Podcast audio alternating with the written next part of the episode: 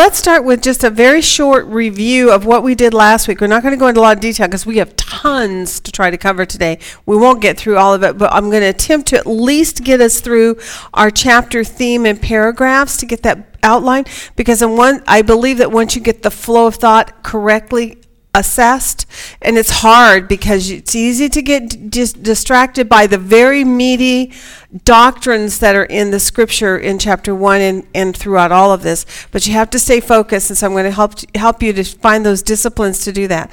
But let's go back and look at what we did last week in in our overview. What did what did you see was going on with the corinthian uh, letter? What what is its essence of its message Okay, the, he writes words of exhortation to them. Okay? There was quarreling among them. And the quarreling was causing what? Division. Division. And when um, when you look at the book on the whole, we see that he progressively handles also some other things besides the quarreling and divisions, which you see most certainly at the beginning. How many chapters did we determine really cover that subject of divisions? Four. What, and f- the first four. Now, why the first four? How do we know that two and three and four connect to one? Do you remember what we looked at? What, what I pointed out to you? Go to, go to the first word in chapter 2. And. And what is the word and? It's a conjunction. That's right. It's a connector. It connects what was previously said to what is now being said. And therefore, what you can know by that then is that the conversation is not finished, right? So, this is an objective tool that you and I, as inductive students, can use to determine that there's a continuation of flow of thought, that he is not finished with his subject, basically, right? The other thing is, we also uh, saw that as we continued on, that that same concept of them needing to be united was brought forward. Now, how it was brought forward is interesting. We'll We'll mesh that out later. I'm not going to go there right now. But those first four chapters are connected by those those conjunctions on chapter 2 and 3. And then when 4 is, he says basically let. It's it's kind of almost a therefore statement. Therefore, what are you going to do about this, right? Now let this happen. Let men then regard and he goes on to finish a thought. So he uh, it actually connects the others. Now when he hits chapter 7 what does he do? The open of chapter 7 what does that introduce to us? Right. So now it shows us that there was uh, not only do we have pre, in the first uh, six chapters the subject of of issues that were going on. And how and by the way I forgot to ask you how did the, those issues come to his attention? By a letter from Chloe or or by word from Chloe's people right? In chapter 1 verse 12 or was it 12 no. 11. Okay, I've been informed concerning you, my brethren, by Chloe's people that there are quarrels among you.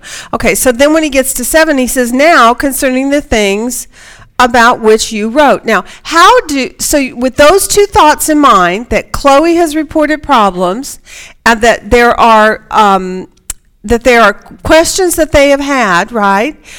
Diane mentioned that one of the one of the indicators in this book for her was the, the word exhortation, that this seems to be a letter of exhortation.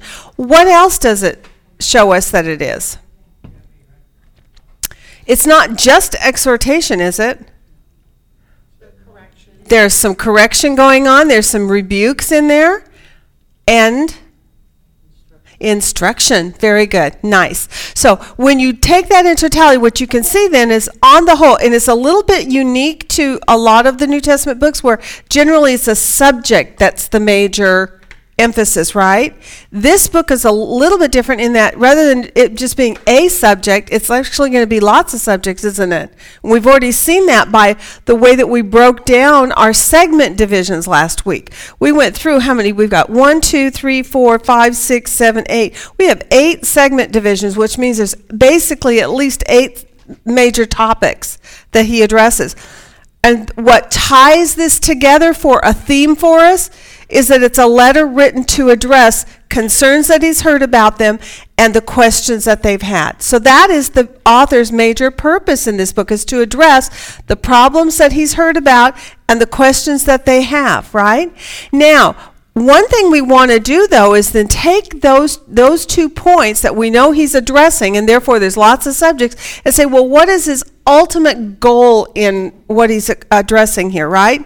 And it seems to me like if you keep looking um, let's go back to where he says uh, hold on. In verse 10 just before he says he has been informed about chloe's people right? He uses that word exhort that you brought up uh, Diane, now I exhort you, brethren, by the name of the Lord Jesus Christ, that you all do what then? Agree that there be no divisions among you, but now he's going to tell you what he wants of you. Right? The but is the contrast. And so it's it's an absolute given that it's there. Now, what does he want from you? And this is going to help us to focus and see what is his goal for them? What is his purpose in writing? And what does it say? Yes, that you be that you be made complete in the same mind and in the same judgment. Now we're going to break that sentence down a little bit more to make it have a little bit more meaning and and it's going to be a little more profound I think when we're done with our discussion today than it is right now. But what we see is the author actually gives us a statement that says he wants you to know now i exhort you and he tells him right off the bat this is where, where we're headed we want to have this unity of mind and judgment so that we are together on things and then he takes that concept of he's wanting unity and with each subject he's going to show how they're to pull together in that unity right so today's lesson then we're ready to move on it was a pretty good overview, right? You kind of get your your your boundaries back down where where you came from. This outline, by the way, in your at a glance chart that whatever you did yours, this is going to be essential to keep handy while you're going through your homework each week. If you don't lay this out before you, you're going to lose focus. I, I trust. I'm I'm absolutely convinced you will because what is what is going on in chapter one? What kind of things did you see, just in general, before we get into the nitty gritty of it and start breaking it down? What did you see? It's a reinforcement of what God has put to the, put into them.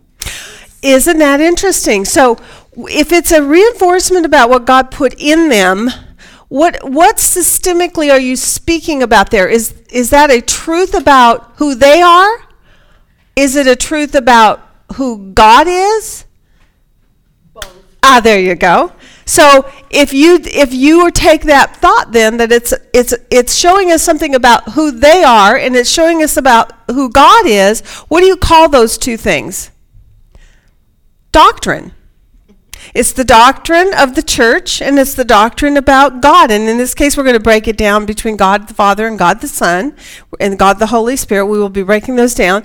This week, we looked at God and Jesus in your list making, and we broke those down to see what are we seeing about who is God and who is Jesus. So those are doctrines, right? How important are those doctrines? Very. Very. So if you, as a student, without using your skills that you've been taught, how easy would it be for you to say, oh, chapter one is all about Jesus? Well, is it? Yeah, well, yeah, kind of. But is that the author's purpose? No. so here's where the disciplines of inductive Bible study come in as a great value to you. What you do is, if you do, as I said, you're going to take um, this list you're going to say, This right here in the blue, this is my author's subject right now. What is his subject in chapters 1 to 4? The problem of division in the church. Okay? And he's trying to pull them into what? One mind and one judgment, right? And so, how he goes about doing that is by focusing on God the Father, God the Son, and who the and who the church is. And he's trying to redivert or re uh, program them so that they get their mind back into where they're supposed to be rather than where they are. And we're going to talk about where they actually are, the details of all that. Each chapter will have its own slight bent on this problem of division. But what you have to keep in mind when you're going through here is don't get distracted by those lovely, very, very important subjects of, do- of doctrine. First, handle learning. Uh, you know, you, you need to address the author's purpose because that's your context. And you have to stay on task with your subject, which is divisions, and how is he going about solving it. And then you get all that underlying stuff, which is totally essential. It's doctrine. And it and it's good stuff and it's very important, but it's not the author's purpose. So you want that's it's hard to do that sometimes because especially if maybe you're a person that's an evangelist, right? And you just really want to go that way because you just want to go all about, you know, who Jesus is in you and how that happens. You want to talk about sanctification and justification and all those terms that actually came up in the text this week. But you that's a distraction if you haven't first nailed down why is he talking about that subject, right? Any questions on that? Okay. All right. So that's where we're at. That kind of lays the, the, the boundaries for us. Now we know where we're centered. We are focused on the subject of divisions, that there are divisions among them, and we want to break it down and see how does Paul go about bringing them out of division and into some kind of unity, right? To bring them back into the focus of not division. Okay, so let's start by doing the basic skills of inductive study here. Let's do some observations.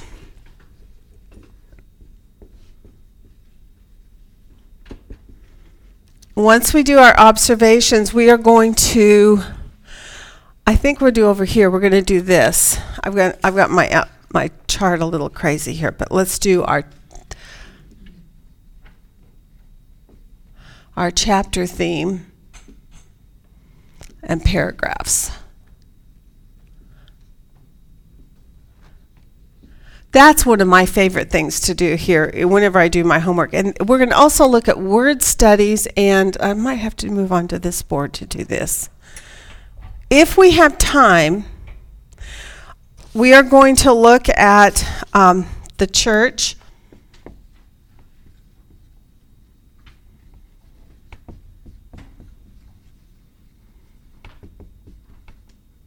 the church's identity, and we'll c- take a look at these keywords that we've looked at.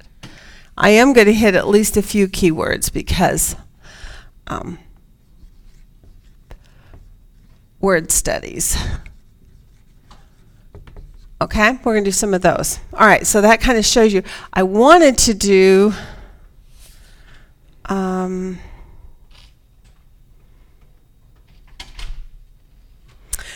we might need two areas. I'm going to leave it just like that so I have a space if I need it. Okay. All right. I should have thought of that out a little bit before we started. Okay, so let's start with observations. I'm rambling, right? Stop rambling. okay. Let's start with your keywords because when you are doing inductive work, one of the ba- most basic principles you start with, the first tool you start with is looking for key repeated words. Because what do key repeated words do for you? Show you what the key words are going to be. Well, but what do keywords do for you?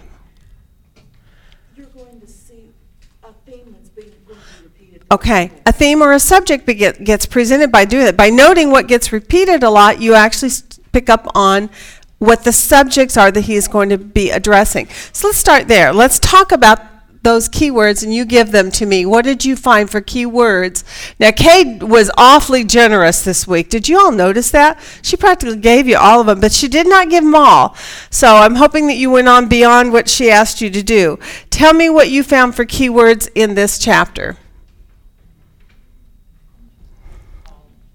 Okay, very big one. Called.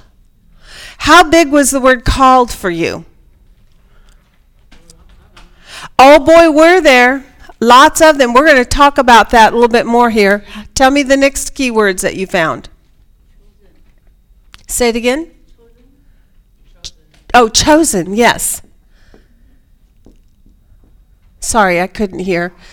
It's my ears. All right. Wisdom.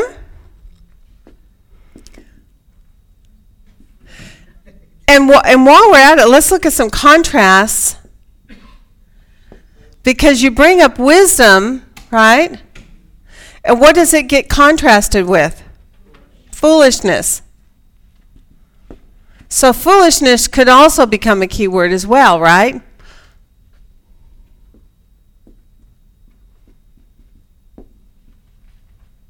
All right.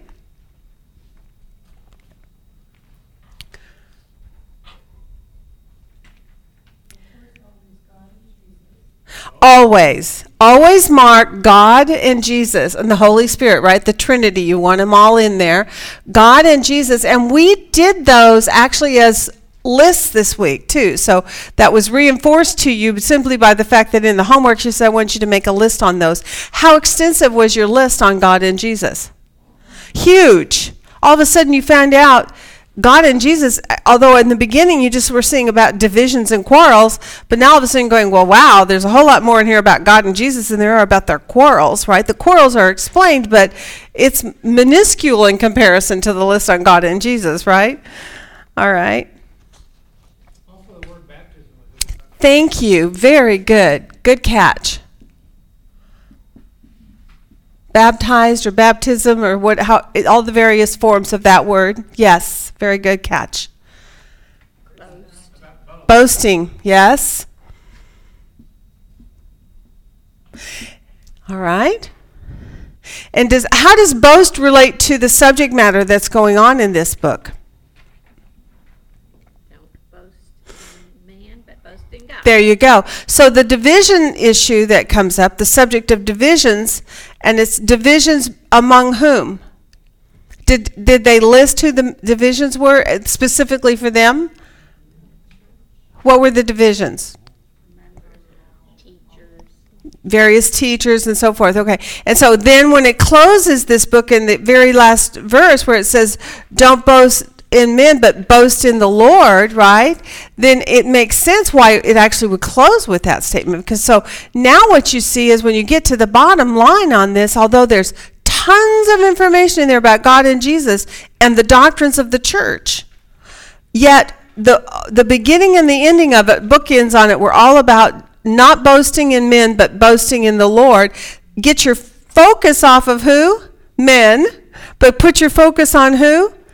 The Lord. Okay. So boasting becomes therefore a very essential word, even though it isn't used often.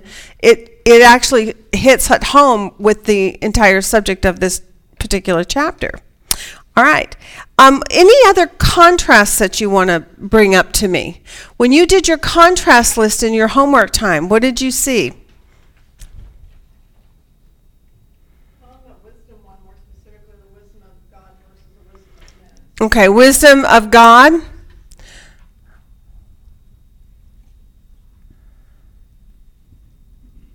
Versus the foolishness of men or or wisdom of men. I think it's interesting when you put them together like this because the foolishness of men and the wisdom of men are the same thing in the eyes of God, right? That's what we came to see by looking at that. Weakness and strength. Okay. Yeah, so again, he's going on about. So he's actually making it. I want to try to hone that one down, Diane, just a little bit more clearly. Now, certainly on your observation, you would have made the, the obvious thing wisdom and strength, right? Or uh, weakness and strength. That would have been the obvious contrast. As you proceed through that particular section, what verses are you in now? Let's see, because it's got to be.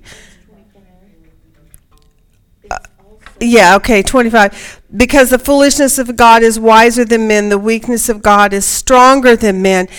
Okay, so you, you can focus on saying strength and weakness as being the contrast, but what is the real contrast in that?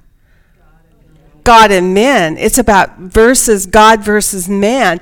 Who is actually the wise one and who is actually the strong one versus the other, right? So it could actually even be a God versus men statement, could it not? Yes. Okay. So have both. I'm not negating the one for the other, but I'm almost saying the one leads you to the other. If you kind of reason it through a little bit to say systemically, what is he actually saying here?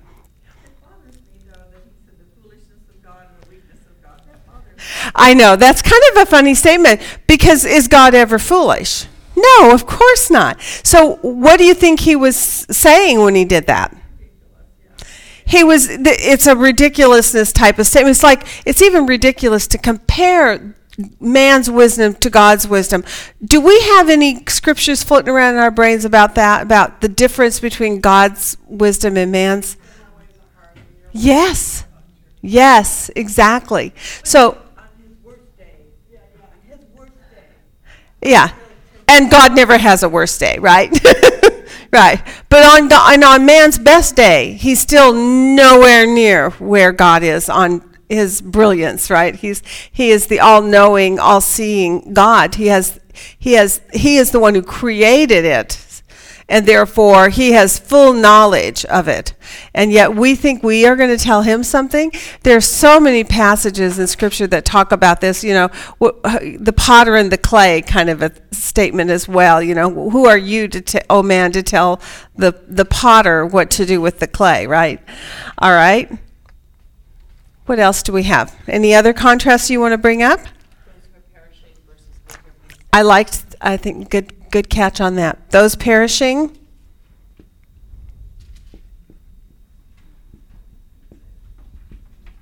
And that's versus those being saved.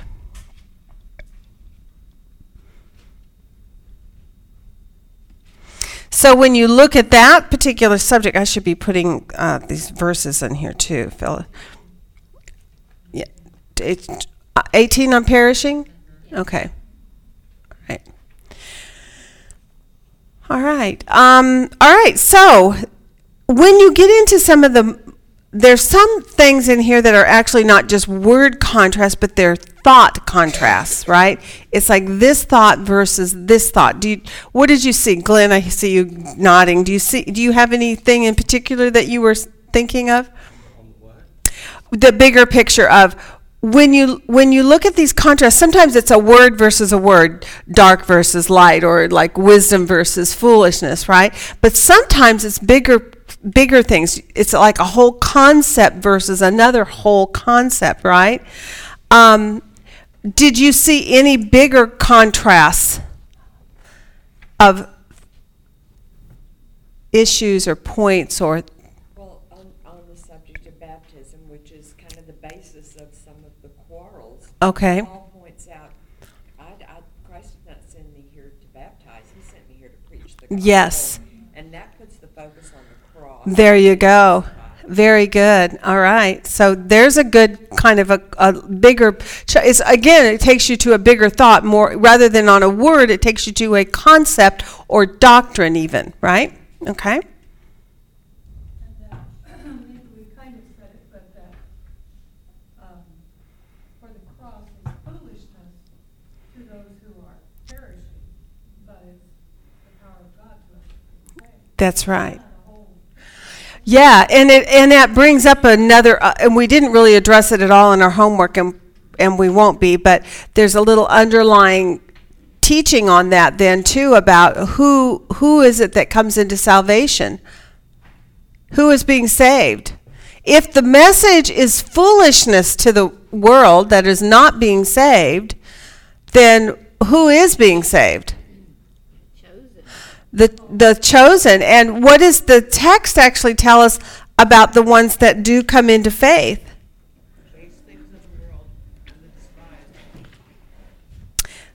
Um, i'm looking for the word. Hold on a second. Verse 21 it talks about for since in the wisdom of the of God the world through its wisdom did not come to know God God was well pleased through the foolishness of the message. Foolish to who Was God? Here's another one, Pat. Does God's message foolish? No, of course not. So it's it's it's speaking almost tongue in cheek in here, and it's saying no, it's not a foolish message, but it is foolish to some. Who is it foolish to? Those that are perishing, and so that brings up a subject that you'd almost have to research: is why do some people view the Word of God as foolish, right? Well, in here, I think it gives us a clue. Right after that, it says, uh, it's through the foolishness of the message preached, he's going to do what? He's going to save who? Those that believe. So now we have the subject of believing factoring into the difference between whether or not you think something is foolish or whether or not it's something that will be the power of God to save you, right? Saving, God's saving grace, God's saving power somehow is linked to your believing the message that was preached. Does that follow true i- anywhere else in Scripture? Yes. Yes. And it was reckoned to him as righteousness. Very nice. Nicely done. I know. What can you say? It's, you know, it's a natural overflow. That, well, and I thought about Hebrews, you know, where um, they didn't yoke it, their, the, what was preached to them was not united with faith. And so they basically, they perished in the wilderness in chapter, at the end of chapter three and the first part of chapter four. Four in Hebrews is all about entering into the rest of God. And why didn't some of them enter into the rest of God? because they would not unite what they heard with with um, their faith. They wouldn't unite it with faith. And so here we see the same message that faith seems to be the catalyst into which transforms a person from th- thinking the message of the cross is foolishness to making that move into the the message of the cross is the power of God to save. And yet the world views it as foolishness. All right, so that gives us a foundation now. Once you kind of do this kind of work here, you you lay down these words, you you parse out as much as you can. Then she says, begin to make um, um, lists on each of your keywords. Why does she take you there first before she has you do your paragraphs? Why do you think that is? Is there a method or to her reasoning in all of this? What do you think? Well, it, it helps you to slow down and see what's the whole themes and what's repeated and hmm Right. So, th- literally, the exercise of slowing down and list making helps you kind of uh, chew on the word, meditate on the word, really kind of break it down into to smaller pieces.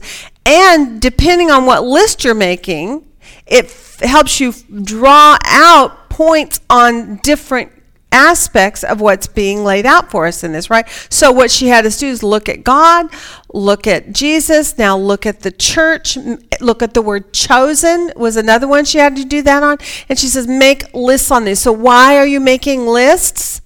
The purpose in list making is not to have a list. It's not the, its function is not just you know for no reason at all. The point to it is is it slows you down so that you actually take pieces out and you start to meditate on it. You actually view it more more deeply. It's an intenser look at what God is saying and by parsing it out into these little bullet points that you have in a list helps you to really analyze what's being said and all of a sudden something comes to your attention that you didn't see before and you start making connections and you start really diving more deeply into the undertone of what the author is is suggesting. And because I do not think on the surface if you don't dig into this book like we have this week you are not going to come to see the point to this is he's trying to bring them into unity. You're just going to be all focused on the d- division that's going on. You're going to see that sup- surface uh, issue, and you're going to cruise right, you know, just cruise right on past the rest of it. Having a good definition of the words is going to increase your understanding when you got them. Okay. Yes. Yes. Okay. And so that's then the next step. So the first step is make all your lists. Why are you doing that? So that you slow down and really chew up the word. You want to really meditate on it. You want to really break it down so that you're starting to pull out points that you may have missed otherwise. And then secondarily, then she has us move into keyword studies.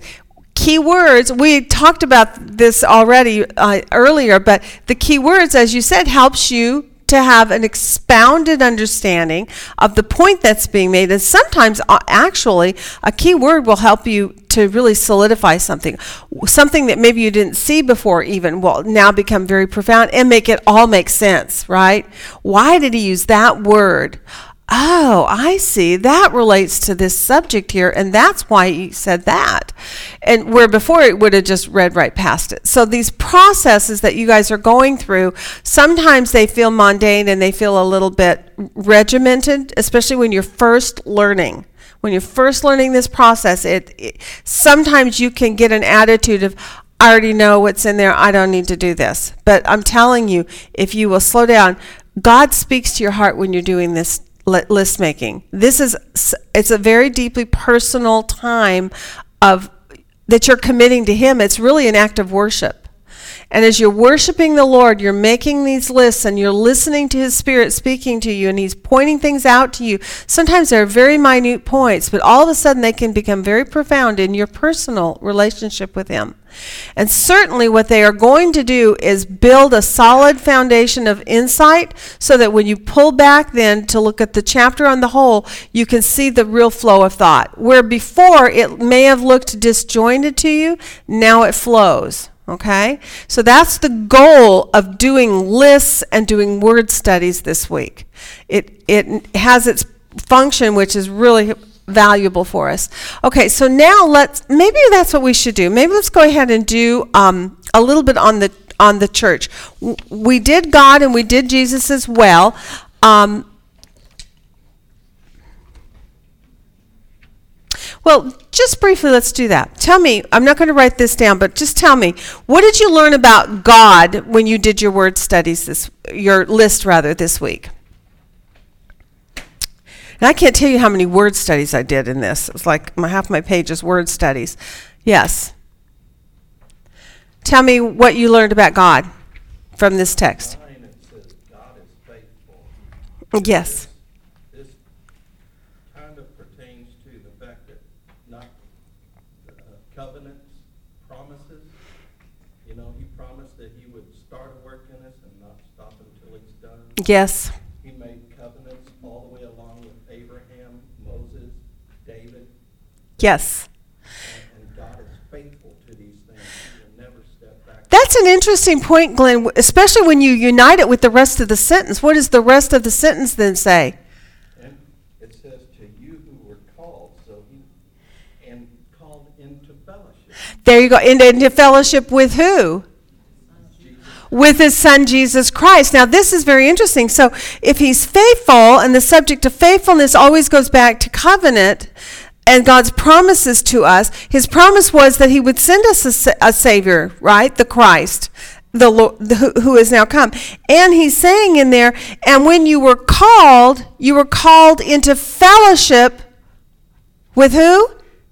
Jesus Christ, as opposed to what was the problem? They were saying, I am of Paul, I am of Cephas, I am of, right? So what were they thinking their fellowship seemed to be in?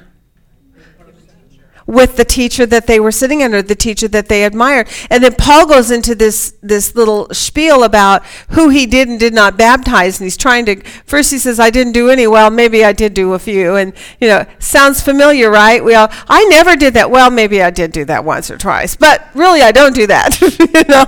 And so, but it's really interesting to me how he, there's actually a contrast then actually that's being set up for us by that statement. It was, that is that you have not been called into fellowship with men. Your primary fellowship calling was into fellowship with God's Son, Jesus Christ. And by, lu- by way of that, you become a, a corporate body. So the corporate body is, is important and it has its function, but is it your primary love? What, is, what does uh, Revelation teach us, the letter to the church at Ephesus? The biggest, the rebuke that was to them was they had done what? You have, lo- you have left your first love right? And because they had lost the passion for the primary thing that was supposed to be their focus, there was problems. Yet that church was commended for doing all kinds of great things. but their focus had gone off of Jesus is their first love and on to other things. In their case, it had to do with works. In this case, it has to do with what? Men, right? Okay, very good. Nice job. Okay, so what else did, that was one point about God. Do you see how we could be here all day? Are there any other major things in here that you'd like to just kind of tick off real quickly so we don't spend tons of time, but we want to hit a few? One, one, God from the will, one, three, peace and grace come from God. Yes. And one, four also. Uh, one, nine is faithful, and one, nine has called us into fellowship. Uh, one, fourteen, he's worthy of our thanks. Uh, one, twenty, he made foolish the wisdom of the world. And one, twenty-seven, he chose the things of the world to shame the wise. Wow, Pat, that's a great list. You, did you say this is your first time doing precept? Yes, but I have no Wow, you did a good job, Pat. Yeah, but you know, but ha- but honestly, Pat, now that you've done that list, did you see how simple that was to do? I even thought about it the next day. I thought, that's really awesome. Isn't that neat? You know more about God here. Yes, and that's its point. The point is to get you to pay attention to one subject at a time, see what is the text telling you about that subject, and list your facts. And some, I can tell you, I have had more tears of joy and moments of real of real fellowship with God just from list making. I get a list done sometimes and sit back and read it, and it's like, wow. I, I mean, that's my God. Yes. But you need to know she doesn't like lists. I know. But Pat, are you getting persuaded at all in this? I mean, the experience of it. Yeah, see, I know a lot of people don't like lists. But but it's okay, Pat. You know what? You're learning something new and God brought you for a reason, right? And the discipline that you're getting through this is going to benefit you greatly because you are going to develop your doctrines, you're going to develop your knowledge of who God is. You're also just the fact that you're willing to discipline yourself in this way for the Lord, it's a gift to God. You know, it's it's and that's building your relationship and it will be rewarded. I guarantee it. Okay, so all right, now that was an excellent list. Let's flip over to Jesus now. I had an interesting conversation with Diane earlier where she was saying, okay, so how do you kind of split the hairs between God and Jesus? Because isn't God actually Jesus? Yes, right?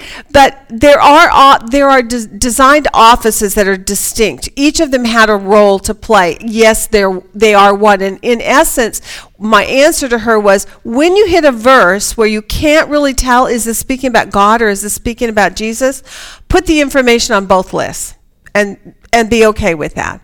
Now, if you really wanted to br- break it down and and um, if you absolutely had to know is this God or is this Jesus, you would outline your text and find what links back to whom and where it takes you back to.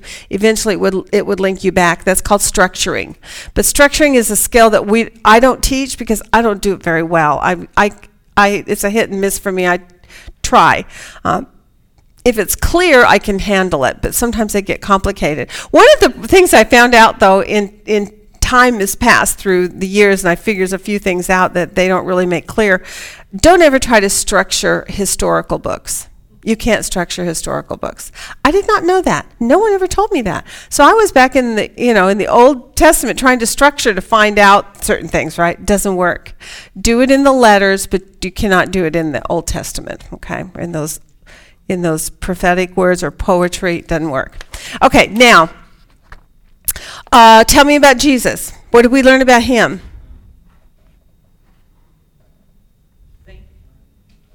Okay. The church is sanctified in Christ Jesus. Okay. That's in 1 2. Believers call on his name. Say it again. Yes. Yes, we call on. That's very interesting, especially considering the subject matter we're talking about. Whose name are they calling on? Yeah, yeah. And as a matter of fact, Paul says, "Was were you baptized in my name?" Right. But here the contrast is, whose name are you actually calling on? the Lord Jesus Christ. Now, that's a subtle point you would not pick up on had you not been doing contrasts and had you not been making lists. But as soon as you made your list, you went, oh, call on his name. I've heard that before, the name, name, name thing. Then you go back and you look at it and you're going, wow, there's a contrast. You didn't even pick up on it before, right? The list showed that to you. Excellent. The grace of God is given to us in Christ Jesus. There's four. Okay. The grace of God is given to us in Christ Jesus. Excellent. Grace, did you look up grace? Oh, good, Glenn. Charis. Charis is the only word for grace in the New Testament. And there's seventeen different words for peace. But the one that they use here specifically is eirene. And it has to do with Sabbath rest, rest from the works. Oh, that's great insight. Do you know what that means, guys? If it's talking about the Sabbath rest? What is it talking about? The kind of peace that brings what? Results in what? Salvation. Very good. Nice. And the word grace um, has a Hebrew counterpart, kana. And uh, both refer to God extending and reaching to people who cannot reach God. Very good. Oh, excellent. Because that is in fact what grace is. First of all, it is it is offered by God, which and man does not offer, right? It's God's idea. It's God's um, uh, what is the right word? Initiative. Thank you. That's the right word. God's initiative. I'm having trouble with words in my mind tonight for some or today. Um, all right. So I want to back up because I love what you just said about that. I want to go back up, even breaking down. When you broke down about Jesus, did you break down Jesus, Christ, and the Lord? And if you didn't, put that on your list because each of those titles have their own def- def- definition and meaning, and they each are significant. And the insights about them, when you do your word studies on them, are profoundly significant into the text that we're looking at, right? They have implications of understanding and broadening your understanding of what's being said. Okay? All right, so excellent. Any others? Also, saints and sanctified, Yes. those have to do with our being called. They both come from the base of the same word, hagios. The word saint is hagios, the word sanctified is hagiazo. Mm-hmm. But they come from the same. Right, same word to, mm-hmm. And it's um, set apart and for God, made holy and sacred. Nice. Okay, hold that thought a little bit more, and we're going to do that together on the board when we get once we get into the uh, outline of it. But I want so that's so in Christ we are sanctified, or through Christ the church is sanctified in Christ Jesus. Um, any? Did you learn anything else about Jesus? We were enriched in him. enriched in him. That that's an interesting little. Yes. So what subjects kind of does that bring up? There's another doctrine here that's being alluded to without it being clearly stated yet. What is the doctrine speaking to? Spiritual gifts. Yep. All right, very good. And it's in all speech and all. And I love the way that I think he, he follows it on by saying, let's see if I can remember right. Um, you've been Okay, let me find what verse are we in? Um, there it was that in everything you were enriched in him, and then it tells you how you were enriched, and it says even as the testimony c- concerning Christ was confirmed in you, right? And how it was confirmed in you was by your what? by your gifts, the gifts that were given to you, the speech and the all knowledge. So the insight, in other words, do you remember the contrast that we've stated up here about wisdom and foolishness and how the world views it? The fact that he says I've that in Christ you were enriched in him with all speech and all knowledge, the con- the idea of having that wisdom and knowledge means that you are not foolish any longer, but you now have the wisdom of God in you. Very cool. And there's a so that that. Yes. That you're not lacking in any gift. Yes, exactly. So to, if you didn't know for sure that was speaking about spiritual gifts and you're you are like, I'm not sure that's right. Well, he says it in the very next verse. so that you're not lacking in any gift. And then uh, here's another point about Jesus. What follows it? Awaiting eagerly what? The revelation of Jesus Christ. Now, what is that speaking to? His second coming, right? Awesome. Okay, so now we've kind you can see how valuable spending time looking at who is God and who is Jesus is in your personal relationship and knowledge of him. Absolutely essential in fully understanding the point that Paul is going to be making here in a moment. I think that if we move over now and take a, let's take a look at the church itself, and then we'll do some outlining after we get just a little bit on the church up here. Tell me what we learn about the church's identity.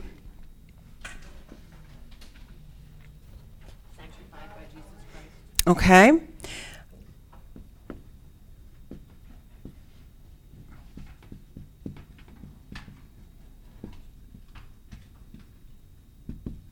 And give me your reference number. Okay, verse 2. also says they're saints by calling and that they call on the name of our Lord Jesus. Okay, saints by calling. And um, And call on the name of the Lord Jesus Christ. They're all in verse two. Okay, saints by calling. Who call? I'm going to finish it here. Who call on the name of Jesus? Okay, yeah, you get a bunch of points out of this one, didn't you? All right.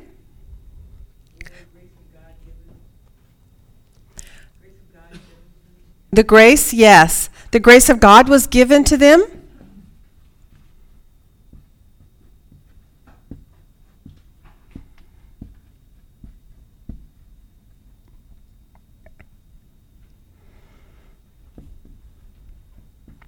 And how was it given to them? In Christ. Did you notice the repeated subject here? That in each one of these, every time you hit one of these, it seems like it ends with the added uh, information that it's in Christ Jesus, right? So it's God is doing this in Christ Jesus. God God gave you His grace in Christ Jesus. You are saints by calling uh, by the name of our Lord Jesus Christ. All right, go on. Then you said in all speech, right? You mentioned this already. I'm just going to put it. You were enriched. In him, him who? Jesus. right? In him. And then it's in all speech and all knowledge. Those are extra inf- insights that you don't need to necessarily put on your list unless you want it. But even as the testimony concerning Christ was confirmed in you. Okay, so you were enriched in Jesus. So who were you not enriched in? Paul. You weren't enriched in Cephas, right? You weren't enriched in Apollos. You were enriched in. So, by making this list, by the time you get finished, what you can do is you can see a repeated pattern, right? So you go back there. It's by Christ Jesus, in the name of Christ Jesus, in Christ Jesus, and in Him. So now you're beginning just by making a list on the church and how and who they are, you begin to see the emphasis about the church and it draws it to who? To Christ Jesus. Isn't that an amazing? This is what you call objective observation. You're able to make your list and you step back and it is what it is because you've taken the words directly from the text to your list. You've put in a scripture verse at the end. And by doing that, you're not now being subjective and saying, well, I think it's this verse, right? Well, then everybody just has to believe that you've got some insight somewhere. But the question for us as inductive students always should be, how did you come to that conclusion? Right? And if it's a truth statement and you've got the an accurate interpretation on what's going on in your chapter, you should be able to do what we just did, show an objective you know, a hands off kind of a way of saying, this is what's going on here. This is what's being emphasized. And so far, that's exactly what we see here. Um, now there are some additional things that are very interesting. Drop down to verse 9. Now, one of them it says they were also confirmed blameless. You might want to put that on your list, right? And that was an 8. So I'm just going to kind of blaze over that one for right now. In 1 8. But move down to 9. I'm going to camp on that one again. What do you see? Called into fellowship. Uh huh. You were called into fellowship with Jesus.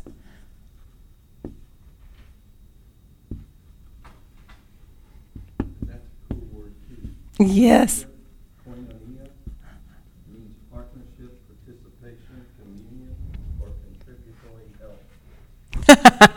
That's good. I like that contributory health. I wish we could just like spread that one around, huh? Okay, you were called into fellowship. Um,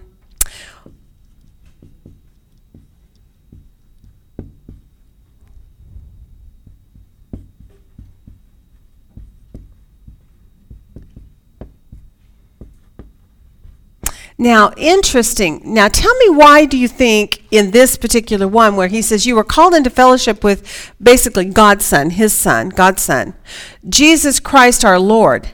Why do you think that title, Jesus Christ our Lord, is used right here?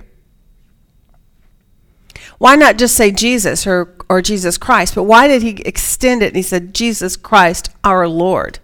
He was God's son, Jesus Christ. our Lord. Yes, God's Son. Or. Okay, authority, obedience, right? So, so you're camping on which word in that? The word Lord. So the fact that he added the word Lord into this, it, it, it helps you to see a strong pulling into one quality about who Jesus Christ is for the church. He is the church's what? Lord. And by definition, the word Lord is what? Master authority. I was over in this list. Hold on, sorry. I gotta put. Yes. Okay. Master, authority. Any others? Did you did you guys look them up? Who else looked them up? Nobody. I'll just. I'll. Well, it's, it's like the overseer position over what the church was called into. Very good. The church was called to reflect Jesus Christ and to call others to repentance. Right. And that's why he used the word koinonia for fellowship. It means that we're all participants in the gospel. We're all participants. He is the head of us who teaches us and instructs us and enables us to call others to repentance. Isn't that amazing? So if he is the head and he is the leader and he is it says uh, it's the in this case Lord is to he to whom a person uh, or thing belongs about which he has the power of deciding he is the master he is the possessor basically he's the ruler over it right and so now how does that fit then when he says you were called into fellowship with Jesus Christ our Lord, how does that relate to what the problem is in the church? Does it relate? Yeah. He's saying, look, you guys are all divided out there. Do we have that problem in the church today? Do we have divisions in our churches? What what kind of things do we argue over that relates exactly to what's going on here? In Kay Arthur's lectures, when we were doing um, Colossians, Mm-hmm. he talked about a church that was so weak spiritually that they split over the color of carpet they were choosing. Oh my goodness. That's ridiculousness, isn't it? Well, that and that that and that's really petty stuff. In this church, they're fighting over men that are leading them, right? Well, if Jesus Christ is your Lord, it's not men that you're to be following, it's the Lord who is the the master and the ruler and the the the um basically the one who's overseeing you right? So it's he that you're to be following and he says therefore jesus christ is the one. He, let me look at this here. Um you were called into fellowship with his son you were not called into fellowship with men that's really what the contrast statement would be to this, right? It doesn't there's not a statement in here that says fellowship with men, but is that not what they're saying back there in in that verse in um, 12 where he says, I mean this, that each one of you is saying, I am of Paul, and I am of Apollos, and I am of Cephas. In our churches today, we have the same thing. We have teachers that want to divide us. We also have other kinds of divisions like churches. What church do you belong to? Oh, I belong to this church. No, I belong to that church, right? This is my pastor. That's my pastor. Or denominations, even. Yes. There you go. We're losing our focus of where our, you know, one of the greatest things uh, for me as a as a Christian that happened in my life that God used as a training tool was making me a military wife. You know, and spending all those year, years being put into uh, congregational gatherings that were diverse broadly diverse. You you had every you know basically it was Protestant and Catholic. Those were the only divisions we had. Well, gospel and we had gospel, but we we really did not have denominations in the same way that you have in the in the uh, world in America. We had a much more focused ability to be united, and what we learned to do was to um, work through our differences and be conciliatory in the ways that we could, not on doctrine. We wouldn't bend on doctrine, but we and we would stand firmly in those, but on those little petty things, we would just work it out. Unity comes when you understand the one you're following is not your denomination, but it's who? It's Christ Jesus, your Lord. Your Lord and ours. Do you remember that verse? Where does he say that? All the way back at the beginning when he opens, right? He talks about the church. Your Lord and uh, their Lord and ours. Yes. Another big area for churches today for years is money, Yes. budgeting and arguing Sure, that can definitely cause quarrels. on what, so yes, absolutely.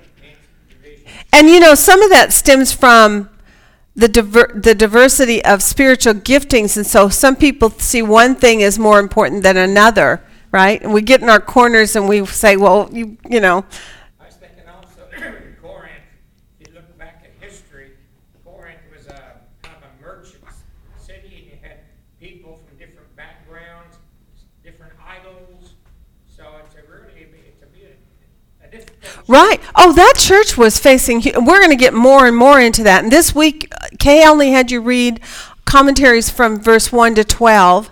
So we didn't get a whole lot. But hopefully, you did get some background insights by reading uh, maybe the introductory part to, Cor- to the Corinthian letter on the whole about who, who is the city and what were they involved with and what was the influences that they were battling. What was causing this? Why does the subject of knowledge and wisdom keep coming up in this book? Hopefully, we're going to get to a place where we can talk about that more. We ha- I haven't seen it come up in the homework yet, um, and if we don't stay on task, we'll miss this. But um, yeah, go ahead, Pat. For years with, um, pastor's wife in San Antonio, and her husband was a associate pastor in a very large church there. She said, I have literally seen people come into the church, walk up to see who was preaching that Sunday and walk out. Yes, yes. And you know, there's the only time that that should be a reality is if you don't know if a Christian is preaching or not. In your church, that shouldn't be a question, right? It shouldn't be whether you like the person's personality or whether you like their style. More, it should be more about are they preaching the the gospel truth, right? All right. Nice. Okay. So here we see then the church's identity in those. Okay. Let's look at the word calling first. By calling, you were to, that was a word you were to look up. So let's get this on the board so we can have a good definition. That's in chapter 1, verse 2 to begin with. And the number is 2822. K L E T O S. It is an adjective, just so you might want to know that. I don't know, but. All right, tell me what did you learn about the word calling by calling? Huh? Isn't that interesting? It's actually the word invited. Now, what does the word invited convey to you and me? Yeah, right, part A. Okay, Susan, you and me later. yes, that's my girl. All right, but yeah, there you go. That's my point. I thought of that immediately. I went, isn't that interesting? The, the very first thing it says it's an invitation. And if you receive an invitation, what does that tell you? There can be some who will say no and some who will say yes, right? So it's an invitation. It is the word called, by the way. We'll just add that up there. Called to invite.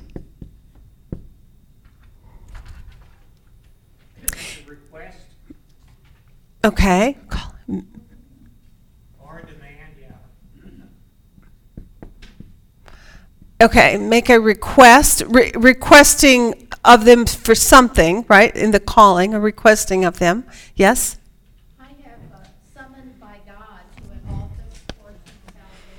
Okay, so now in that definition, what they did is they went to the context of the verse that they were looking at where that word was being used, and they made a direct interpretation from the text. So in that text, now the word calling in other places is not going to mean that, right?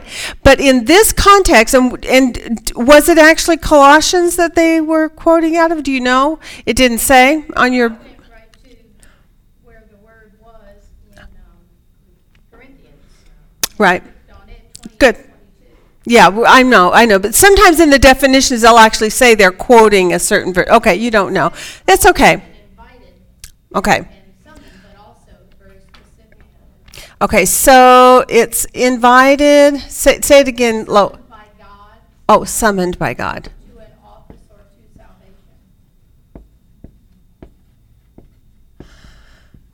to an office or salvation. Very cool. All right, very good. Very good. Selected and appointed.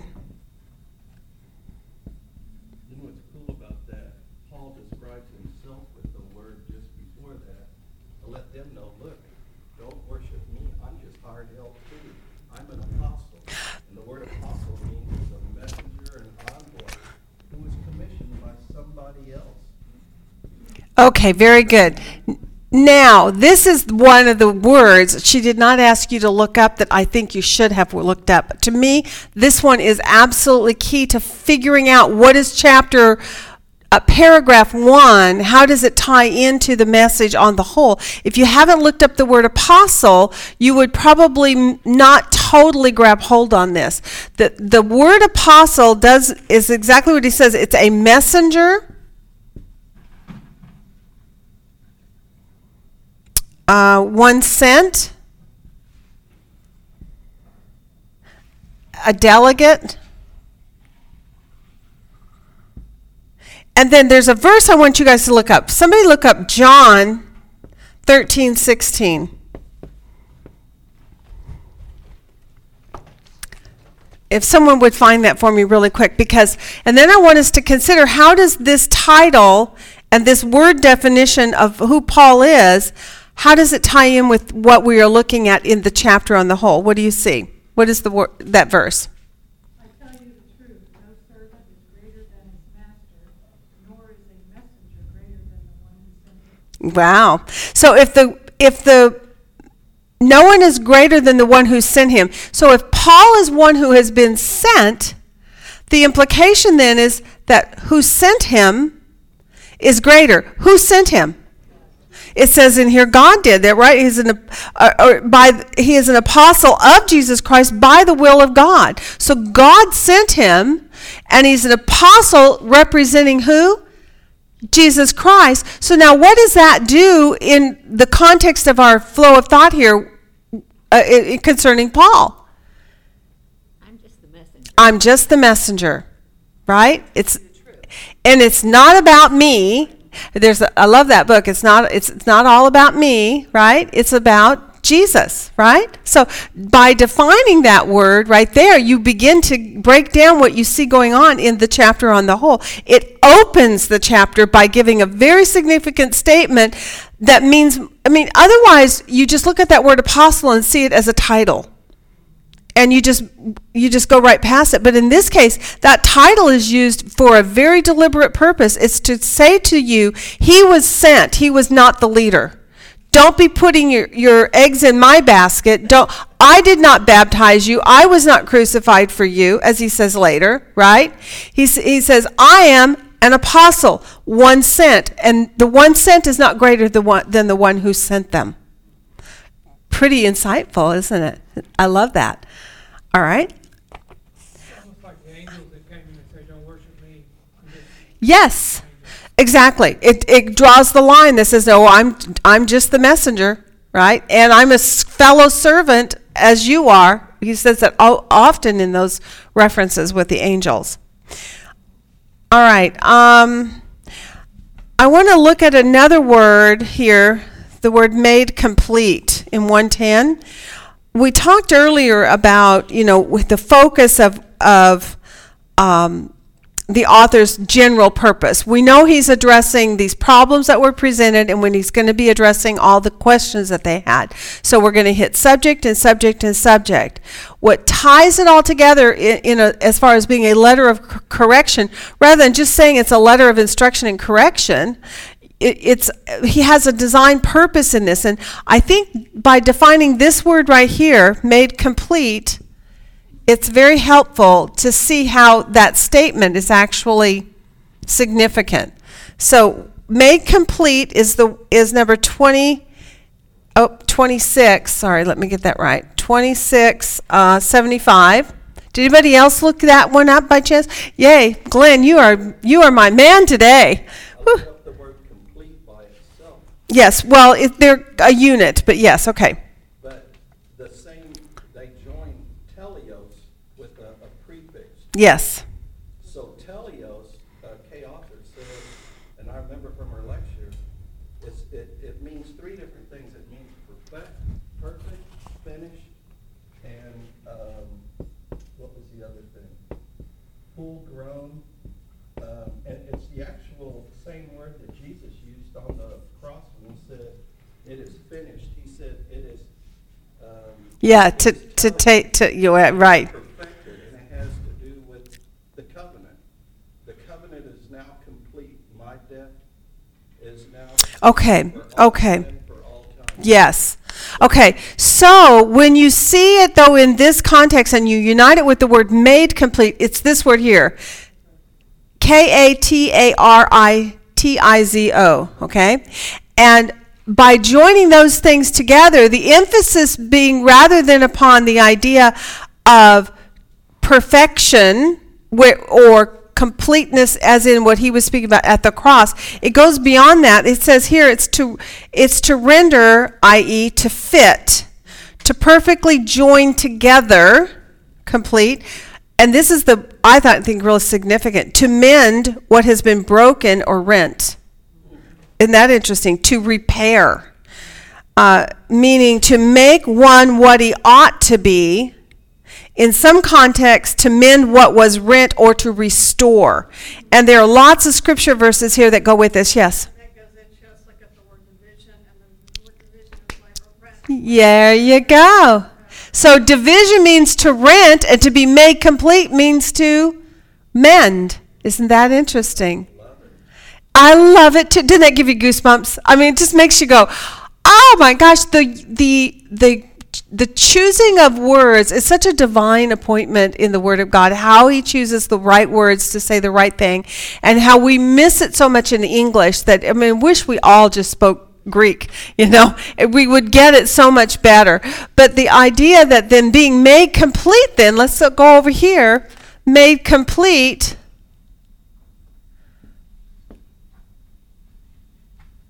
Is a contrast to divisions. Isn't that interesting? It is so cool. I had one of my, now I went into um, another, another little t- tool that you can use when you're doing inductive study is to use various Bible translations and take a verse that you're looking at and go look at it in two or three other Bible translations just to get it from a few different perspectives on word choosings, right? And the, one of the things that they said about being made complete was that word made could be u- the word united. You could actually say united complete, which then it becomes much more apparent that it's a contrast to the divisions. That now he's wanting to reunite them and make them complete. And being complete in whom, by the way? What have we discovered? In Jesus Christ, not in men, right? That's the opposition problem. Made complete. So let's put this up here. Um, to mend.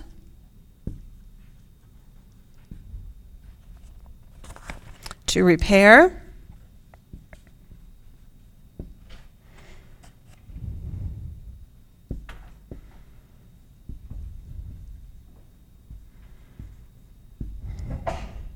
To restore is another way of looking at it. Make, and then again, to fit perfectly.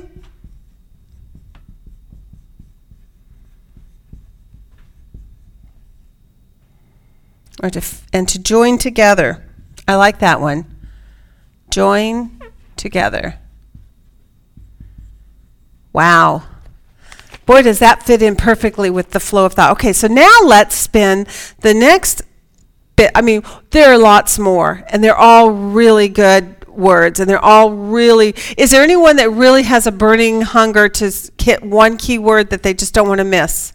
That they saw something really profound in it? Because for me, the ones that really hit me were made complete and apostle, and neither of those were on your list for this week. But I thought that they were really profound in coming to really seeing the flow of thought in the chapters. So now what's gone on is you have spent all this time looking at keywords, marking them, then making lists to develop your insight. It helps broaden your understanding. It helps you hone in on things that you would have missed. Then you go to word studies. Your word studies then broaden your perspective of insight like these words did for us. All of a sudden those things make so much better sense in the verse. Why did paul you know as he always does but why does paul here and why is it significant here that he calls himself an apostle? Because it puts him positionally under jesus christ.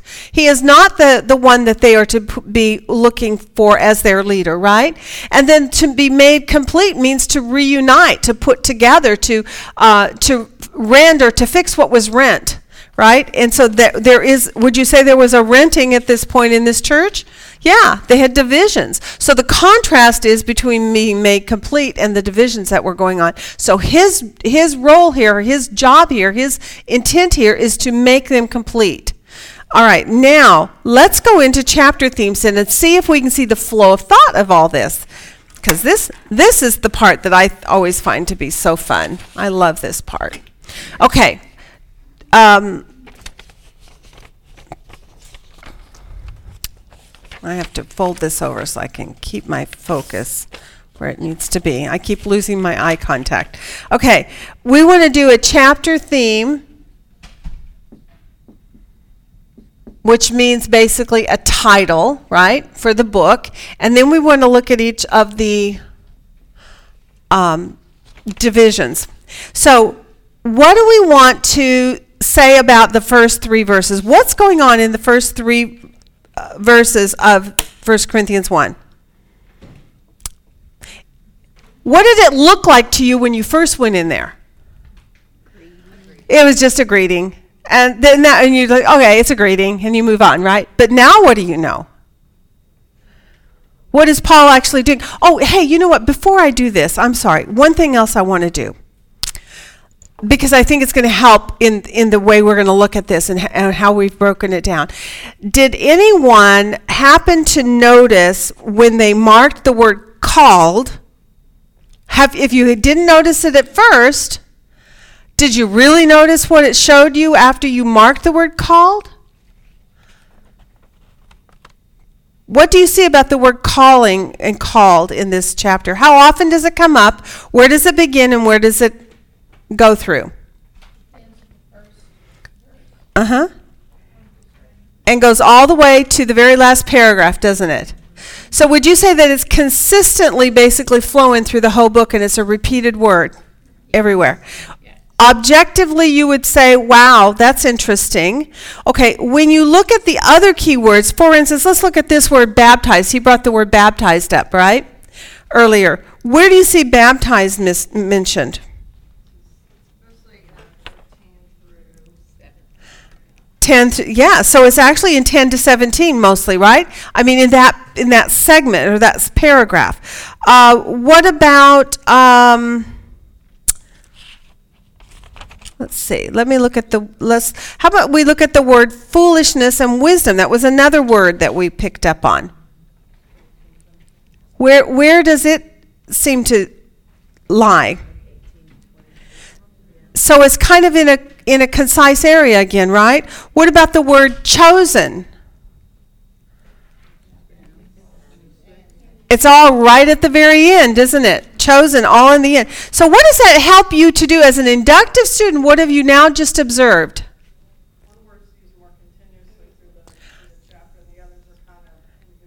Right. And so it seems like it it starts with the word calling seems to be really prominent in the first three uh, in the first three verses. It's used three times in three verses. Wow. So would you say calling is the major word in that first paragraph?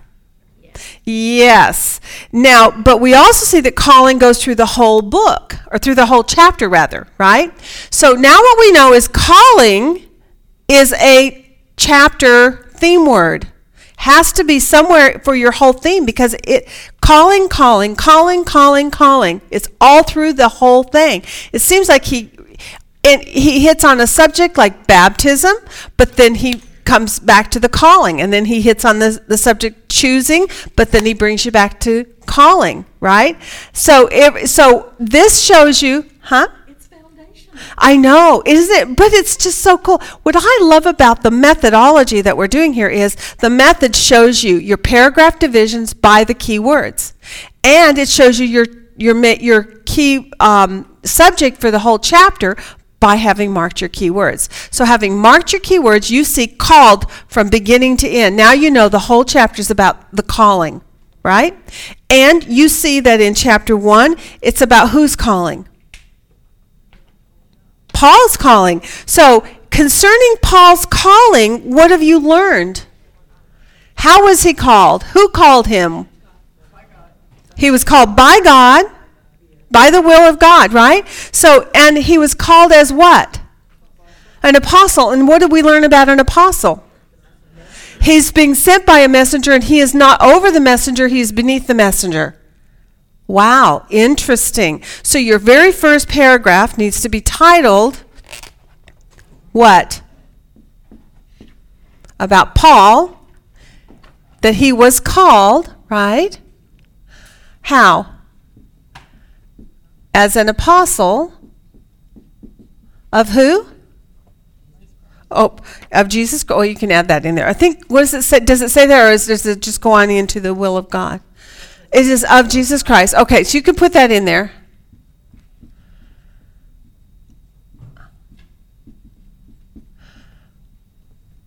By the will of God. It's a long title, but does it accomplish stating to you something about being called? Since we know the call, being called and calling is the major theme because you see that keyword run through the whole chapter does chap does the title we just gave accomplish explaining to you what, how he was called or why he was called or when he was called or does it the answer is yes yes paul was called how was he called as an apostle apostle of who of jesus christ who did the calling by the will of god so that statement now accomplishes uh, the subject matter of the calling the, that is being the primary. Move to the next chapter. The next par- yeah, paragraph rather. 4 to 9. Verses 4 to 9.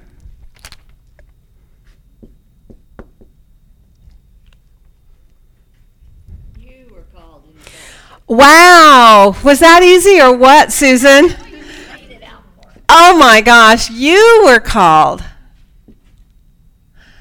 Called to called where? And by who? By God to do what? Into fellowship with who?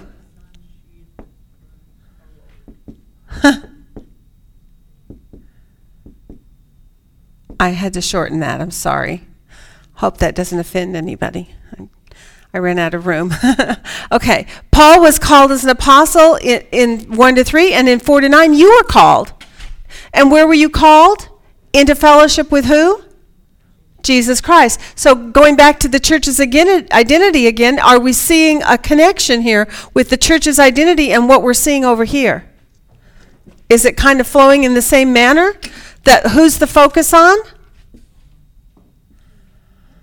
Or by the will of God, by God, and th- and for Jesus Christ. So the focus is upon God again in all of those statements, right? So the problem is divisions. What's the solution? Jesus. Jesus. Fix refocusing their priority of attention, their priority of affection and love, their pri- and and to therefore result in Unity. Yay. Makes it pretty clear that it's supposed to be his church. Yes, it does. It is supposed to be his church. And do you think that we could actually solve an awful lot of issues if we could just get people to focus in this manner? Yeah, we really could.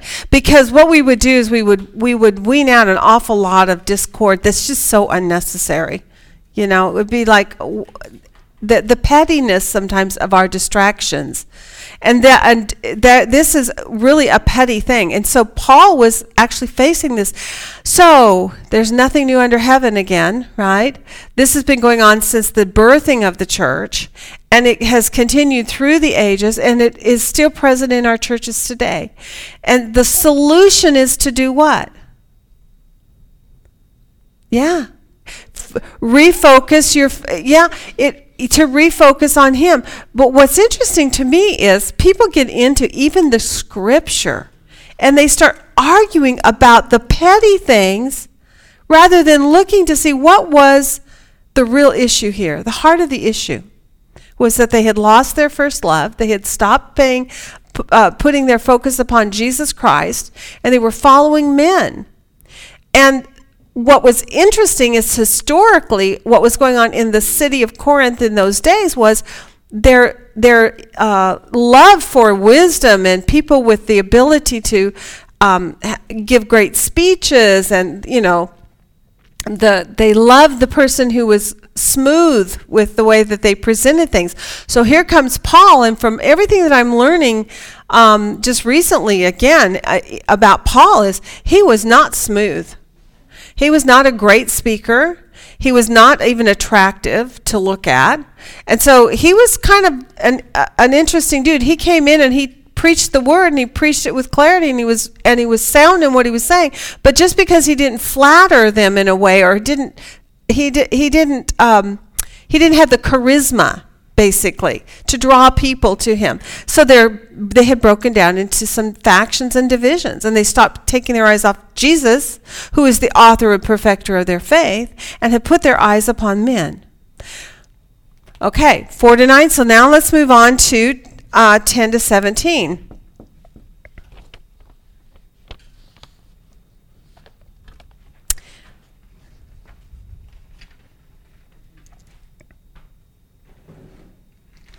At this point, it's not about the word calling because we don't see the word call in here, do we?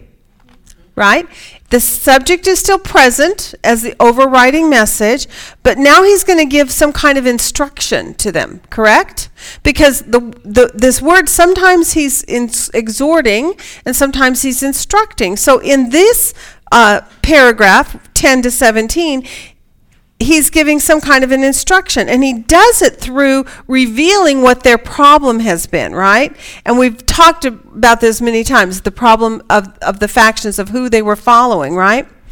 What is paul's first i mean what are some of the provocative things that he says in here about um, why they shouldn't be putting their focus on him He was just saying, I wasn't crucified for you, and you weren't baptized in my name. Yeah. Isn't that am- really kind of interesting? I mean, if you.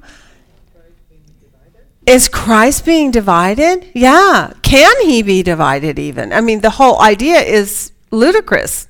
It, it is an impossibility. And why are you even trying to do that? And uh, when you break the church down in that manner, how does that, what does that do to the church? It profanes his holy name. Because then, because, when men start following men, what happens? They do. And what about l- the leadership of men? Is there perfection in that? yeah, they will eventually fail you. It is, with there. It's inevitable. Eventually, it's going to fail for you. So he's saying Paul was not crucified for you. You were not baptized into Paul's name. And th- I love verse 17. What does he say happens when you do that? Actually, what he said is, I did not come with persuasive words, right? Let me flip my page over here.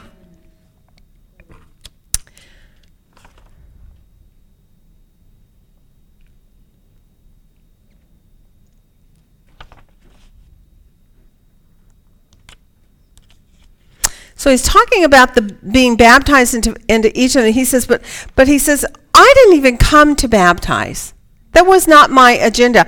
As a matter of fact, if you you know a little bit of a backdrop on this, with in Paul's life, when he was called by God on the road to Emmaus, his calling was to do what? Do you remember kind of a little bit about that Acts study? he was, he was to make his, he was gonna, um, take the gospel of Gentiles and be shown how much he's gonna suffer. That's right. So it was really clear what God had told him he was to go and do. In that in that agenda that he was given, in that commandment or, or orders to go forth as his apostle, he didn't have orders to go forth and baptize specifically, right? Although generally it says that we're all to go forth and preach and baptize and so forth. But his role, his calling by God was to preach, to preach the gospel. And so he says, um, I came to preach the gospel. And then he goes on to say, not how? Not in cleverness of speech. So that what? Isn't that interesting? What does that mean? Explain that to me. Anybody? He didn't want the a very direct speaker. Okay. he He didn't didn't want, use fifty dollar words. Right. Okay. Good. Sorry. he didn't want the focus to be on his message, It- he wanted it to be on the message itself. What happens when you and I, and we all are guilty of this, so it's not just you and me. Um, what happens when we do sit under a pastor or a teacher that is really profound in their ability to, to deliver a, yeah, not like me, right? That can communicate and can, and like can be really, really, um, captivating. They've got a charisma that just draws you in. What happens? That's when you get this division of I'm of Paul and I'm of Apollos and I'm of Peter. Yeah. Yeah. And and very often what happens is we get hooked on one person. This is something I've really had to discipline myself through the years is I try to be diverse in the people I listen to. Sometimes I listen to people whom I, I even know that maybe there's one or two things that we don't agree on in, in, in doctrine, but that their fundamental doctrines about Jesus Christ and salvation are solid. But that maybe we have a difference about some little thing. And so I'm willing to set that aside and I listen for it so I make sure I keep it weeded out. But I still listen to the preaching because the preaching is sound. It's from the Word of God. It is. It is. It, it's in. Uh, it's encouraging to me, and He brings in a a diversity of message pr- presentation that helps me to grow. Right. But otherwise, what happens is we get hooked on one person's message, and then what happens? Okay.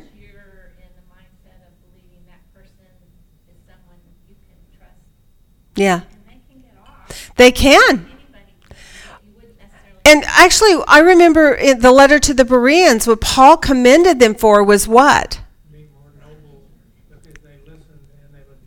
That's right. He says, You're more noble minded than those Thessalonians because you heard my message, but then you examined the text to make sure that it was true. And that's what we want to be is that kind of a listener. If you're so enamored by a particular pastor or or spiritual teacher or leader or Bible study teacher or whatever, if you're so enamored by them that you think that what they say is always 100% correct, you don't even question them, right? You fall become a victim really of following men. Because what you, we want to be doing is following God, and together, iron sharpening iron, and we're saying, "What do you see? Let's work this out together," and and we can come to an agreement. Now, obviously, we can come to an agreement. How often have we done that in this classroom? I mean, we, we start out sometimes on three or four different pages, or a hundred. different, I mean, however many students there are, we might all be on a different page when we first come in. But as we talk it through and we lay out the the objective facts, they become objective, and we can step back and we can observe it objectively, then we can start to say, oh, yeah, I can see that. You're right. But if it's wrong, and, I, and you guys have done it with me before, I don't see that, right? And I have to make a correction in my course, and I have to go back and say, oh, I think you're right. I messed up on this one. It can happen, right? T- p- men are fallible. Men are not perfect. Even even a, a person, you know, like a Billy Graham can make a mistake once in a while, can misspeak or his mind is one place and your mind somewhere else and you're totally on different pages. It happens. We're not perfect either. That's right. And the recipient, thank you very much. I love that, Diane. That there's my girl of grace. Um, yeah. So what Paul is saying here is my cleverness of speech, I did not come in. And really, why did God choose Paul? A man who wasn't clever in speech? Why didn't he pick a Billy Graham who's clever in speech to go out there and be his witness, his apostle? Probably for this very reason, so that the focus would not be on Paul, although we today tend to do that because we don't have him before us, we just have his words, and he's very good on paper, right? Although he's lengthy in his sentences sometimes, but he's really, really good. So we can we can really exalt him and put him on a pedestal, right? But in that day when he was the messenger, he was not a, a uh, dynamic messenger. God chose him. He goes on to tell us later, he chooses the weak things to shame the, the wise. People who think they're wise, people who think they're all that. He picked people who are the opposite because in doing that, the focus does not stay on the person giving the message, but on the message, right? And the not on uh, the identity of men, but on who in whom's identity you actually are, who is Jesus Christ. All right, now 10 to 17, verses 10 to 17. Then here, what do we see? His his emphasis. It's a it's a um, instruction at this point.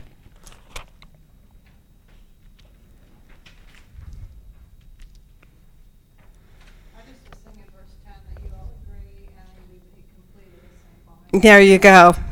We're back to that one about the being be made complete.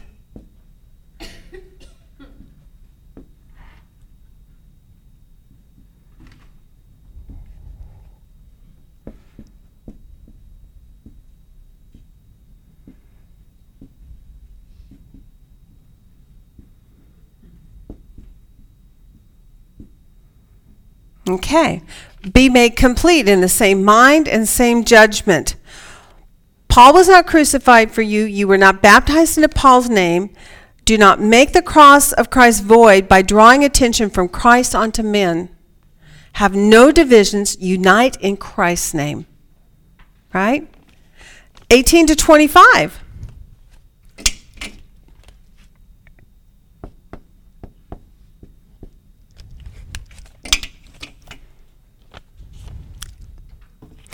Now, what do you see as keywords in 18 to 25?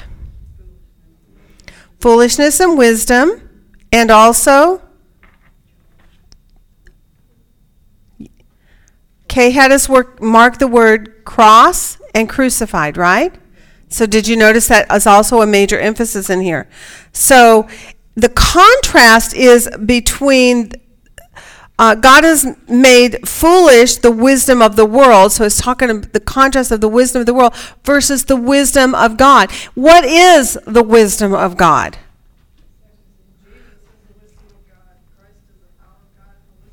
Yes, and it and he, actually and he, and he and he actually says we preach Christ crucified, right?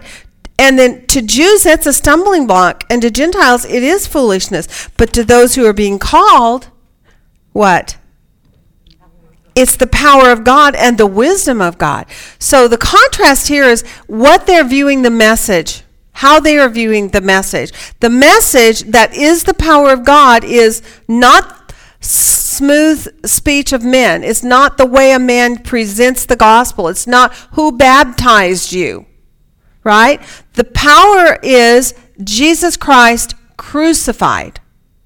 That's the power of the message, and that is also the power that saves, right? So if you are a church and you're uniting, and I am of Paul, and I am of Apollos, and I am of Cephas, he's saying, No, you're not. You've been called into fellowship with Jesus Christ, and now here he says, What is it that actually saved you? The crucifixion. The cross of Christ is the power of God that saves those who believe, right? the foolishness of men is foolishness to them because they won't what? Believe. So let's wrap this into a little bow, since that's the contrast to not wise men. Basically, don't follow the the the foolishness of. It's actually foolishness, but it's called the wisdom of men, which is actually foolishness. What is in contrast to that? What are we to focus on? It's talking about the word of the cross in this chapter, or in this paragraph rather, 18 to 25. The word of the cross is what is your major subject. So, how are you going to title that?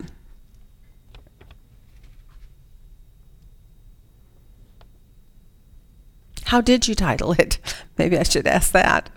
Where does the cross foolishness to some wisdom to others? Okay. Remember, think. Here, let me let me help you refocus a little bit again. Go back to your major theme, which is the you've been called right, and the major problem, which is divisions. So if it's he wants them to be made complete, but there's divisions going on. You've been called right, but your calling is not by men. It's been it's by God himself through his son Jesus Christ and the message in this paragraph is that that calling is made how? What is the calling? It's the cross. The cross of Christ is the calling. It's not the message of men. It's not the wisdom of men. It's not the works of men for that matter. It's and he's going to go on to talk about how he's how you were chosen and how it shames those other things, right? The calling itself, but the calling is the cross of Christ. And he says, I don't back in 17 he says, I didn't come in my cleverness of speech so that the cross of Christ would not be made void. We don't want to diminish the cross of Christ. So then he goes into a whole rendition about the cross of Christ and how it contrasts the foolishness of men and the wisdom of God. And the wisdom of God is that message of the cross. All right, so he actually uses a verse. Did you notice in verse 19 is a quote? What is that quote? Isaiah 29 14. Interesting background on that. Did anybody look at that quote and go back and see what was going on? There was it was uh, Israel and there was wars going on and and it basically it was it boils down to them listening to the wisdom of men and how to handle a situation. I think it was they were going against Egypt. I might be wrong on that, but they were, and so when they made their decision, they made it apart from God, uh, and God's wisdom was, look, you can't do it. The only thing that's going to save you in this situation is my divine intervention and my supernatural provision for you of grace. I am going to win this for you. That was what that message was. I think it was in First Kings. And we're not there yet in our Kings and Prophets study that we have been doing, and we're kind of on break from now. But when we get there, we'll see it more clearly. He's really saying, though, you are relying on your own wisdom. You're looking around, you're counting your soldiers, you're counting your horses, you're counting your weaponry, right? You're looking at the, the logistics of things. You're trying to strategize it all out using the wisdom of men. And he's saying the wisdom of men is not going to save you. Only the power of God through the supernatural work of God. Does that relate to salvation as well? Think about it. How many of us try to strategize and work it out and think it through and plan it out? How many times, how often did we do that before we came into our faith in Christ and we thought we were handling life pretty good, right? It wasn't until we came to, to bow our knee to God and say, only God can actually save me. I can't do it. My works are not going to accomplish it. And so the foolishness of the cross, that men see it as foolishness, is actually the power of God for you and I. Okay, now that we see the cross is central, the cross is salvation, then it makes the divisions foolishness. Yes. Thank you. Very good. The cross, because be made complete in the cross, the divisions are men, right? You have all these men over here, and they're fighting and squabbling over men. But the real, the real, div- the real unification is Jesus Christ Himself and His cross. It was. That's why Paul said earlier, "Was Paul crucified for you?"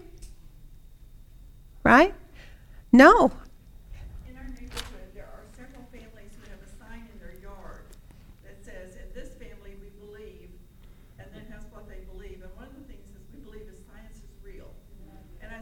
I saw that sign myself. Us Christians at one time believed this, but now it doesn't believe that. Jerry and I were just talking about, Jesus Christ is the same yesterday, today, and forever. They, uh, we used to think, we taught our children that Pluto was a planet, and now it's not. And the world at one time was flat, and now it's round. Right, exactly. Things that science has had to So the wisdom of men is what? It's foolishness. If we count on that, if that's all, it is not to say that there are not some things that we do know are absolutes, but but truly, man does not know what God knows. And if you're making a comparison between the knowledge of men and the wisdom of men and how men think things through, um, there's one. I think it's in Jeremiah. There's a way that seems right unto man, but the end of it leads to what? death, right? So, because men really do not understand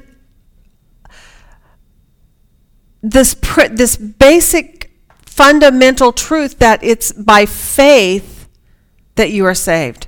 It is by believing God that you are saved. It is not by your works, and it's certainly not by following other men, right?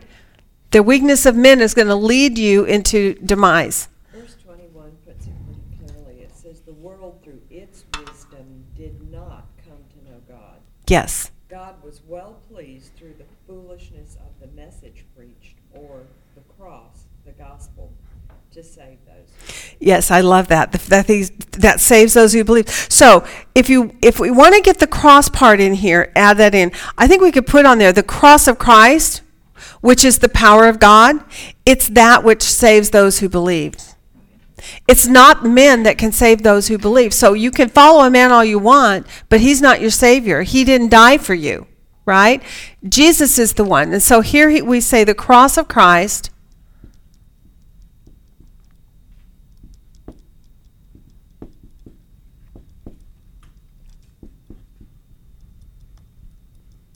It's the power of God. The power of God to do what? To save you. It's that which saves you. And it saves who? Those who believe.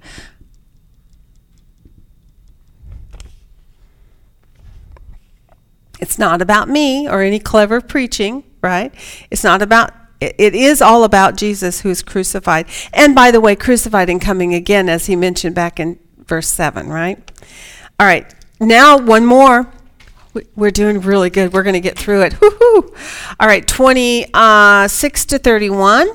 This is our grand finale. Now we're back to, again, the word calling in there, right? Starting in 26. What does he start out with? The very first words in there is what? Consider your calling. Have you seen now how profound the subject calling actually is in this chapter? It's all about your calling, and the calling is about who called you, and he called you to what? Into fellowship with Jesus Christ. And so by re-diverting and retraining the church, the church's identity is in Jesus, not in men. That's his step one to solving the problem of division. That's just step one. He's going to go on in chapter two and chapter three and chapter four, continuing to address divisions. He starts though with the most principled fundamental truth. You are united in Christ Jesus because that is the one who saved you, right? So in this last closing bit, he goes on to talk about the subject of choosing. Now we looked up that word choosing, didn't we? That you are chosen.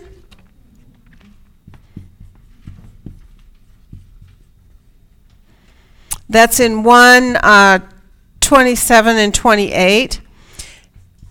It's number 1586.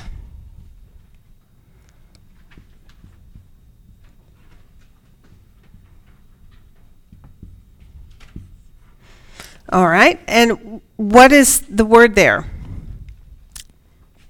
How did you define chosen? We have to do this quickly, guys. I pick out for myself, I choose, elect, or select. Okay. Yes. Alekagomia, whatever. Yes. All right. And my my Hebrew and Greek are really rotten. Right.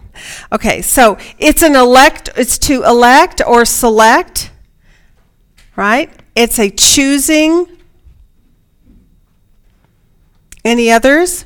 or rendering a special service to him. Okay. Uh, I didn't get that part. So, okay, g- give that to me again, Glenn. For rendering of special service to him. That's cool. Rendering of special service to God. You know, again, that's like the one I talked about with Lois, where that definition comes out of a specific verse where they they drew their their the rest of their insight for it. So fundamental, the the root of it is to select to elect or to select right or to choose. And then how that so here's the next question then. How does god choose and who does god choose? And that's what we see in this last paragraph right? Who does god choose according to the last paragraph? Yeah the, the foolish things of the world the weak things of the world that's in 27 the base things of the world. By the way i looked up that word base. Did anybody look that one up this is interesting. It's the ignoble, the coward of no family or that which is low born. In other words, a low life, right? So that's it's the base things of the world, the low lives of the world. The historical background on this with Corinth is that uh, Corinth, you know, ha- was basically built twice. The first time by the uh, Greeks, then it was destroyed by the Romans when there was a conflict. Then the Romans rebuilt it, and the the first time it was built, it was. Um, uh, inhabited by very wealthy, very prestigious, highbrow people, people who've been born of, of uh, privilege, basically. The second time, it was built from the ground up, but it was built by by people who were self made men. They were people who worked hard and became something of themselves. But they started out as a commoner. They didn't come from the highbrow world, they came from the commoner.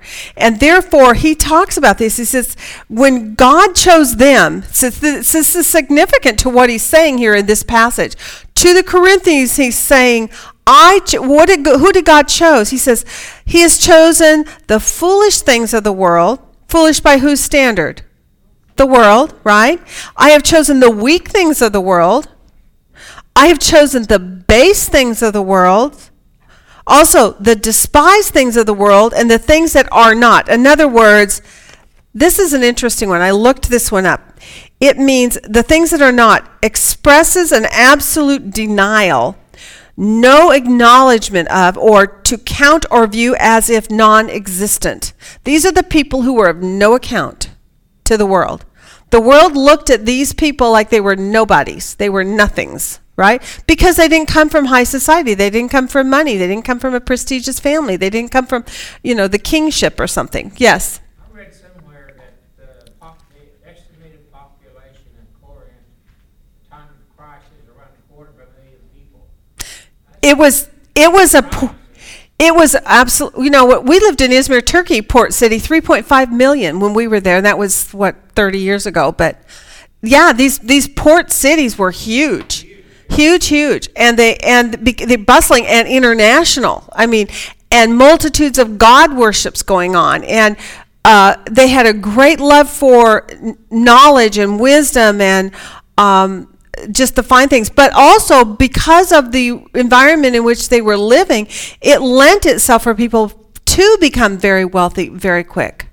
It provided the avenue through which they became super wealthy. So this was one of the things that's going to come up later but Paul is going to address this the idea that they they see themselves as having it all. That what more actually they're self-sufficient. What do I need with God even, right? I can provide for myself. I am wealthy. I am well situated. I'm very brilliant, you know, because they only surrounded themselves with people who had a had a smooth tongue. That's why Paul was offensive to them right? He didn't come with flattering speech.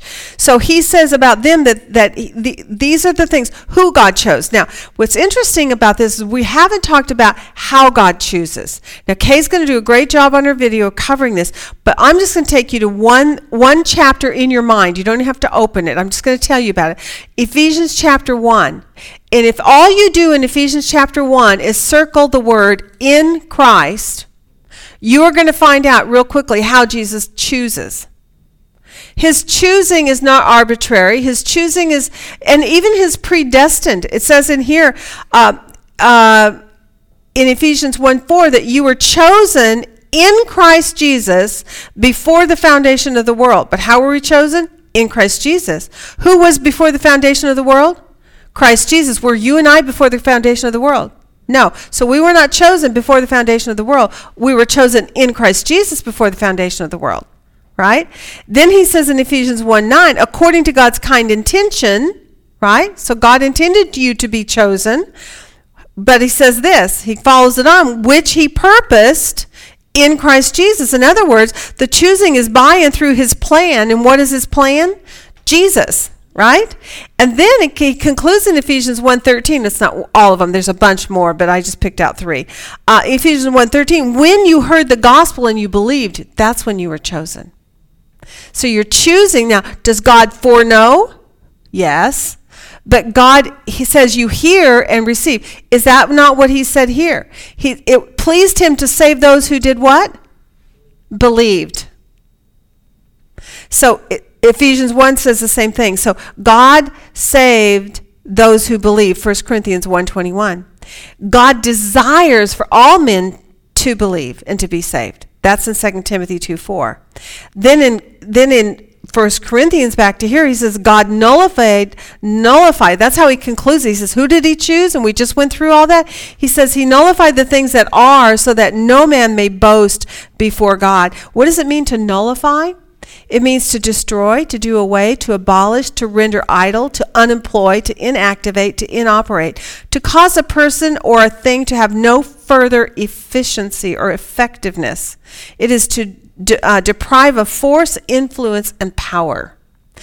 So, how did he deprive them of force, influence, and power? The message of the what? The cross. The cross made that ineffective. Yeah, isn't that awesome? That's an awesome thing. Okay, title for that last paragraph.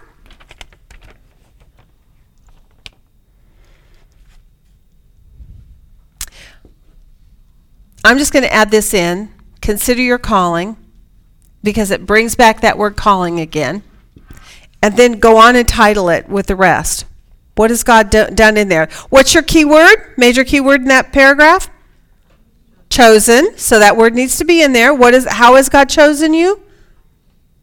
God has chosen you, right? Is it that hard? God has chosen you. And and who's our central theme here? Jesus Christ. So how has he chosen you? Yeah. By his doing, you are in Christ Jesus. Now, how does that address the problem of division? Not by our doing. There you go. Not by our doing and not by any other man's doing. So don't follow Paul. Don't follow Apollos. Don't follow, follow Cephas. Remember, you are in Christ Jesus by God's calling. He, does, he has chosen you by his own doing, not by men. Men may have preached. God, I, I heard our pastor say this, our, our visiting pastor say this yesterday. One will plant and one will water, but what? But it's God that gives the increase. That verse fits perfectly right here. And he says, but it's by his doing that you are in Christ Jesus. By God's doing,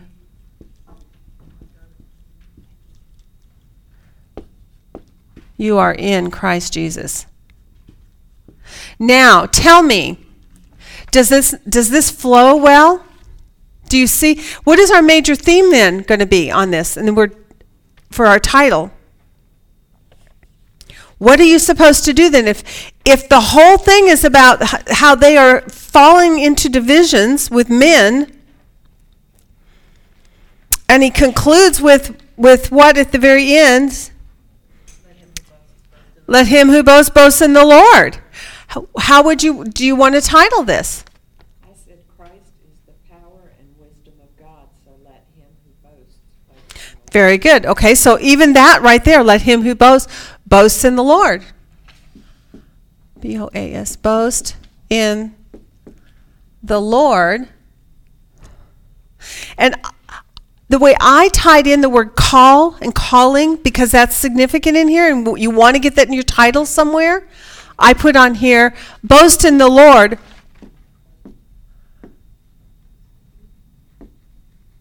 Who called you? That's how I did it. Now, you, you might find a more clever way of doing it, but you want to get the word called in your title and you want, you want the, the focus to be upon the Lord. And I love the fact that it's the Lord, not, not Jesus Christ there, but the Lord, because the Lord is the one who is our lead, right? He is the one who's supposed to be leading us. All right. Did a pretty good job there,